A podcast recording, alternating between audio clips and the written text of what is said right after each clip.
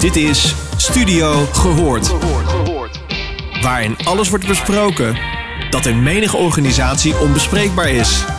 Uw gastvrouwen zijn Jorine Beks en Orlie Polak. Welkom luisteraars bij een hele mooie podcast. Ik zit hier niet alleen. Ik zit hier met naast Orly. Hallo Orly. Hallo. Zit ik met professor Lia Fluit. Zij is professor aan de Radboud UMC Health Academy. Zij focust zich op innovatief en persoonsgericht leren en werken in de zorg. Welkom Lia. Dankjewel. Leuk om hier te zijn. En je bent niet alleen, want er is nog iemand. En dat is dokter Natasja Lohman. Zij is zich gericht op interprofessioneel leren samenwerken, met daarbij een bijzondere focus op cultuur en machtsdynamieken. En in de voorbespreking had jij de term psychologische power. Kun je dat toelichten? Jazeker. Kijk, je hebt natuurlijk fysieke power, hè, dat is ons lijf. Maar de psychologische power kan je zien als een combinatie van psychologische veiligheid en power, kracht en macht.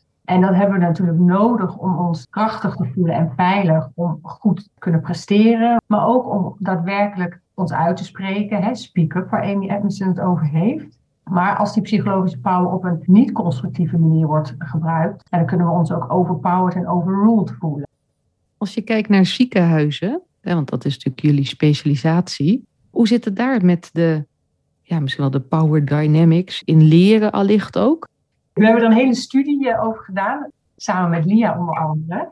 Ja, en power dynamics zijn alomtegenwoordig. Ze worden meestal niet openlijk besproken, maar dat betekent niet dat ze er niet zijn. Ze zijn aanwezig en ze hebben ook effect. Een voorbeeld daarvan is de manier waarop je met en over elkaar praat. dus op het moment dat je op een respectvolle manier met elkaar praat, open staat voor discussie en perspectief van de ander, dan krijg je dus positieve power dynamics.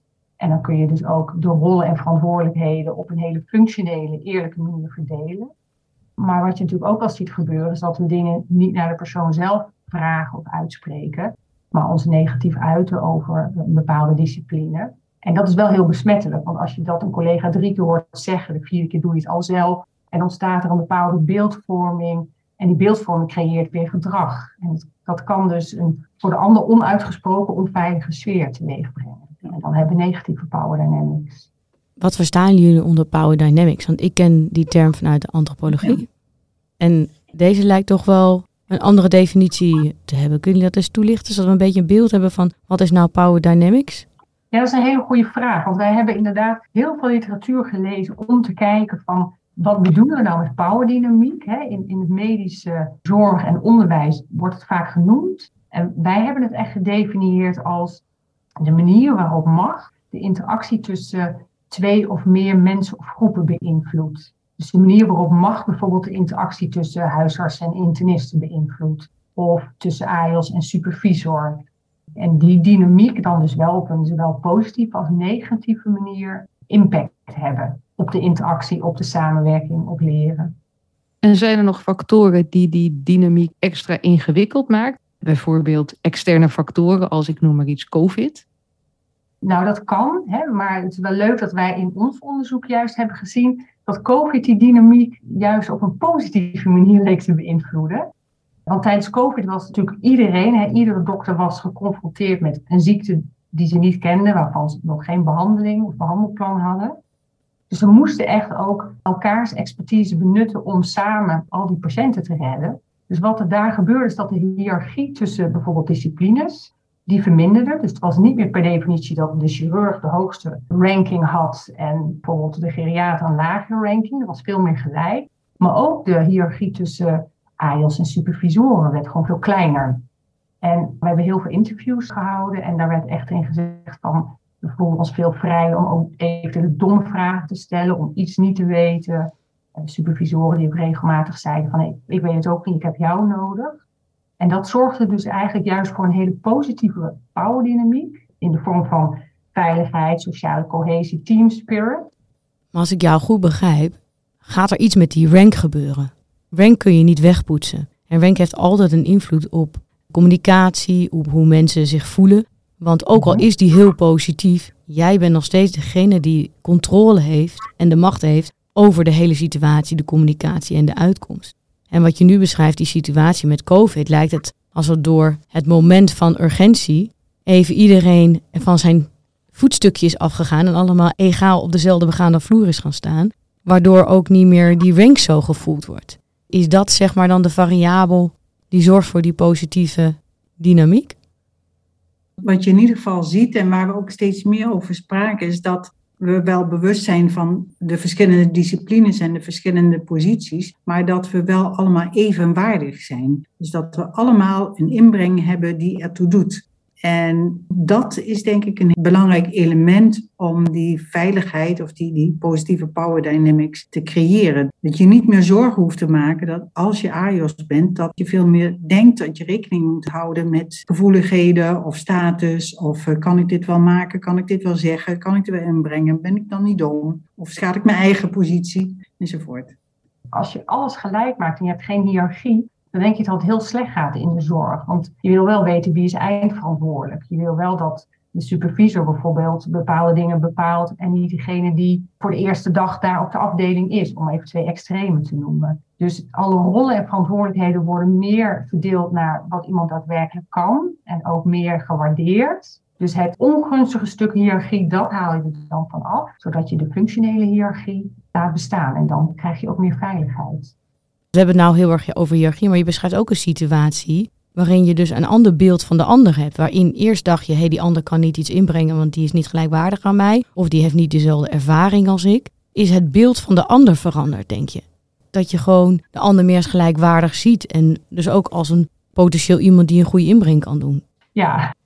Dat is bijzonder. En dan oh. meteen ook een vraag aan Lia. Kan je dat beïnvloeden met leren en ontwikkelen? Nou, een van de dingen die uit het onderzoek van Natasha voorkwam, was dat het heel belangrijk is om het impliciete expliciet te maken. Dus we hebben heel veel gedachten over de ander, hoe die zal denken, hoe die zal werken, wat hij zal vinden. En dat wordt heel weinig maar uitgesproken. En nou, soms worden die gedachten dan ook bevestigd. Hè? Je ziet het in één keer en dan denk je van, oh ja, zie je wel, het is zo. Maar het is dus heel belangrijk om dat uit te spreken. En ja, kun je dat leren? Je kunt ruimte creëren om dat bespreekbaar te maken. Je kunt bijvoorbeeld als opleider veel meer jouw gedachtegang, maar ook jouw afwegingen, je overwegingen, je twijfels, wat je van de ander verwacht, wat de ander van jou kan verwachten, kun je expliciteren. En dat wordt eigenlijk veel minder gedaan dan men zich überhaupt bewust is.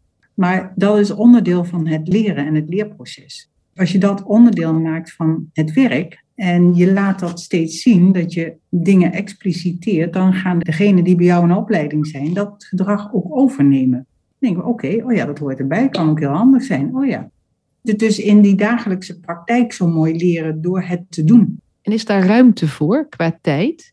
Op zich is expliciteren niet iets wat heel veel tijd en ruimte dus kost. Veel dingen kun je ook tijdens het werk of tijdens het lopen ergens naartoe, kun je dat ook, ook doen. Hè? Dat hoeven ook geen hele ellenlange betogen te zijn. Dat kun je heel kort houden, maar begin daarover te praten en vraag dus ook naar de ander van oké, maar wat zijn dan jouw gedachten? Waar, waar denk jij aan? Enzovoort, zodat je die dialoog steeds op gang uh, brengt. Mooi wat je aangeeft, hè? want heel vaak wordt natuurlijk gezegd we hebben geen tijd hè, om dat te bouwen, want we hebben het zo druk. En als je gaat kijken in de zorg, ook een behoorlijke druk hè, die er ligt. Maar het mooi wat je aangeeft is dat uiteindelijk je dus in iedere interactie al gaat bouwen aan die psychologische veiligheid. Ben je ook een keertje klaar ermee? Dat je zegt, nou, nu, nu is het voor elkaar.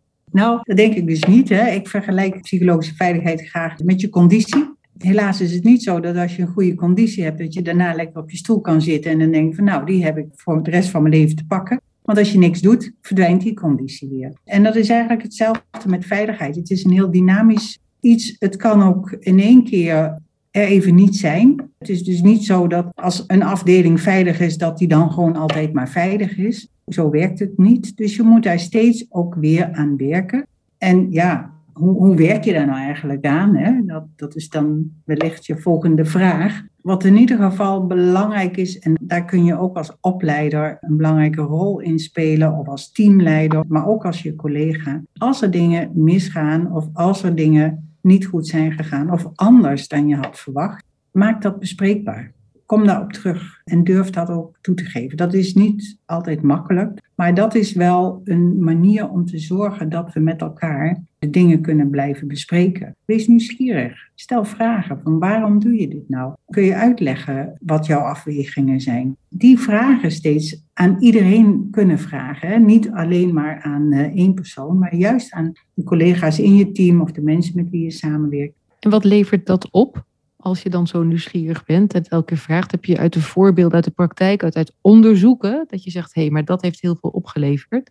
Bijvoorbeeld de vraag, waarom heeft u uh, dit voorgeschreven? Of waarom heeft u het zo aangepakt? Wat waren je afweren? Of waarom denk je dat dit de diagnose is? Wat ik zie in het onderzoek bijvoorbeeld naar co-assistenten, is dat zij vaak allerlei dingen zien in die praktijk. Nog lang niet alles snappen van wat ze zien. Maar dat ze ook niet gevraagd worden van, oh, wat zie je nou? En ze dus allerlei interpretaties gaan geven aan dat wat ze zien. Terwijl je ook zou kunnen vragen van, goh, wat heb jij nou gezien toen ik deze patiënt te woord stond? Of wat heb jij gezien toen we samen als team eh, een overleg hadden?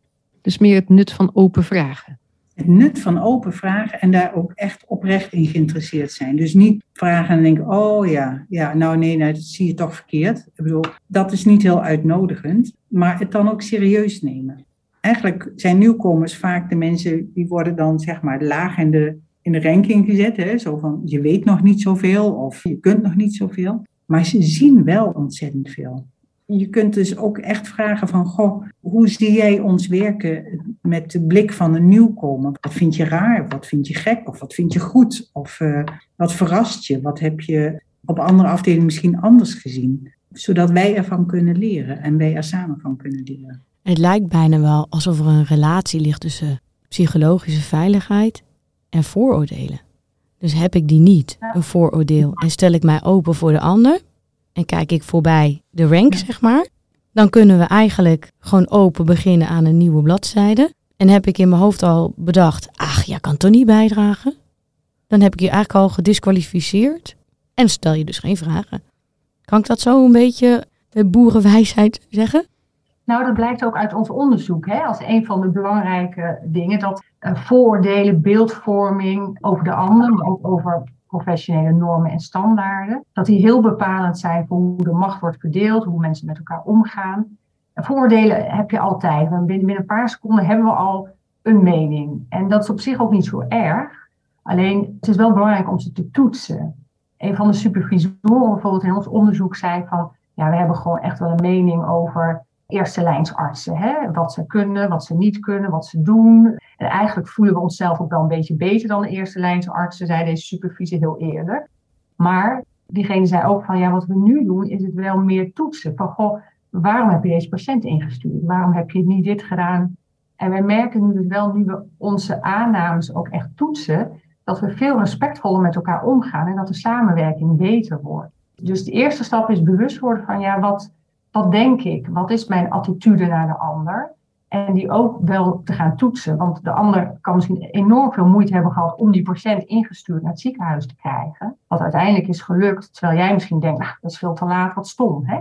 En een andere, wat jij net ook zegt, ja, wel oprecht open te staan voor de ander. Dus als je een open vraag stelt, meer als technische vaardigheid, van oh ja, ik moet een open vraag stellen. Maar je hebt eigenlijk geen ruimte voor een discussie. Of je denkt van ja, weet je, whatever, uh, we moeten het nu gewoon zo doen of je hebt er geen tijd voor.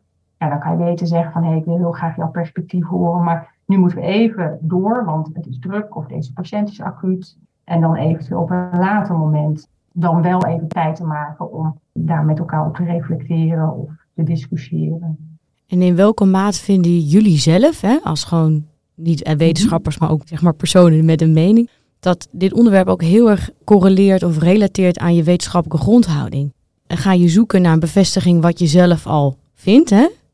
Nou, dat zie je in natuurlijk wetenschappelijk onderzoek ook. Ik heb een thesis en ik ga bewijs zoeken. Of ga je toetsen en ga je deduceren?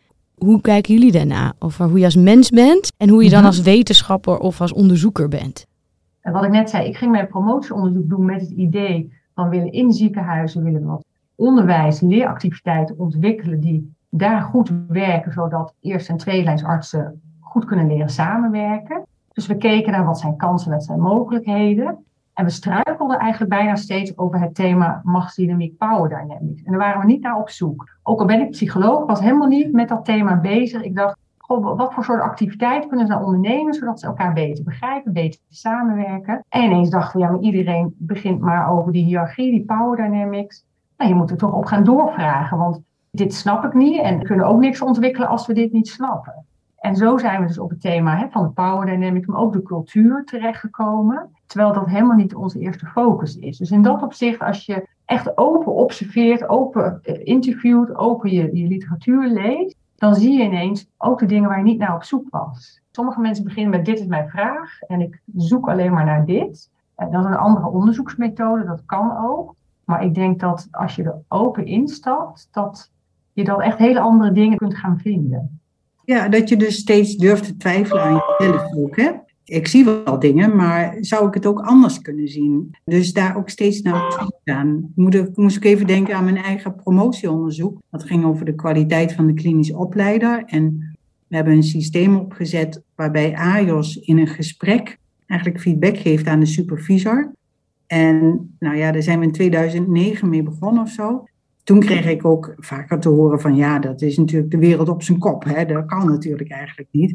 En ik geloofde er wel in en ik kreeg ook wel genoeg support. En we zijn er wel mee doorgegaan en nu wordt het op heel veel plekken toegepast. Maar het belangrijkste wat ik van dat traject heb geleerd, dat het dus gaat om veiligheid en eerlijkheid. Terwijl ik, ja, ik had een heel mooi rijtje van waar een goed klinisch opleider aan moet voldoen en, en nou, allerlei feedback en dat soort dingen. Maar het gaat eigenlijk om een veilige omgeving te creëren en om eerlijk te kunnen zijn naar elkaar. En ja, dat vond ik eigenlijk wel heel bijzonder. Dus ja, door nieuwsgierig te zijn, door open te staan, ook weer door eigenlijk steeds die vragen te kunnen stellen en te durven stellen en te mogen stellen, wordt het wel een stukje rijker eigenlijk. Het is wel mooi wat je zegt, eerlijk naar elkaar. Hè? Dat gaat dus niet alleen over eerlijk zeggen wat je vindt, maar de ander ook eerlijk benaderen en bekijken. Dus zonder die vooroordelen en open. Ik vind het dan heel interessant inderdaad hè, vanuit die psychologische power, het effect van positieve en ja, misschien ook wel het negatieve effect van power dynamics. En ook hoe je juist door onzekerheden, hè, dus zeg maar, ik zeg als voor een man en een plan en een drama, dan krijg je verandering. Door zo'n COVID mm erachter komt wat een not knower, hè, dat je het niet, niet meer weet, wat een effect dat heeft op zo'n groep. En dat is eigenlijk ook wat je teruggeeft naar hoe stimuleer je nou de ander tot ontwikkeling. Dat begint met de bewustwording dat je zelf ook niet alles weet. En zo linkt psychologische veiligheid ineens met growing mindset. Precies. Amy Edmondson, hè, die heeft dus heel veel geschreven over psychologische veiligheid. Een van de, de, zeg maar de pijlers van psychologische veiligheid geeft zij aan, zo van, dat is om je werk niet als een uitvoeringsprobleem of een uitvoeringsvraagstuk, maar als een leervraagstuk te kunnen beschouwen. Dus hoe kan ik leren van mijn werk? Nou, dat zal ook niet de hele dag door zijn, want anders word je ook wel heel erg moe misschien. Hè? Maar het is wel steeds weer van, hoe kan ik hiervan leren? Hoe kan ik me ontwikkelen? En dat betekent dus dat je voor jezelf accepteert dat je dus elke dag kan leren. En dat je niet ergens, hetzelfde als met psychologische veiligheid, op een gegeven moment ben je daar en hoef je niks meer te doen. Ja, zo is het niet. Psychologische veiligheid linkt aan growing mindset. Ik denk dat zeker. Linkt denk ik ook een beetje aan je ego durven afleggen. En durven zeggen van, nou ja, ik, ik ben hier misschien heel goed in, een van de beste, maar hierin even niet. Of ik kan het ook niet in mijn eentje. Ik heb jou net zo hard nodig. En co-assistent die net eerst dag komt kijken, ja, jij kan weer hele frisse ideeën inbrengen waar ik nieuwsgierig naar ben. Ja. Komt dan Brené Brown ook nog voorbij met de kracht van kwetsbaarheid. Ja, leuk. Dank jullie wel. Dank je. Dank je wel voor het mooie gesprek.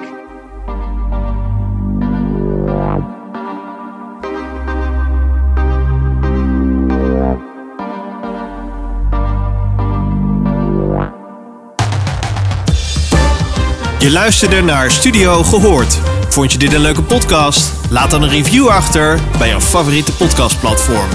Tot de volgende!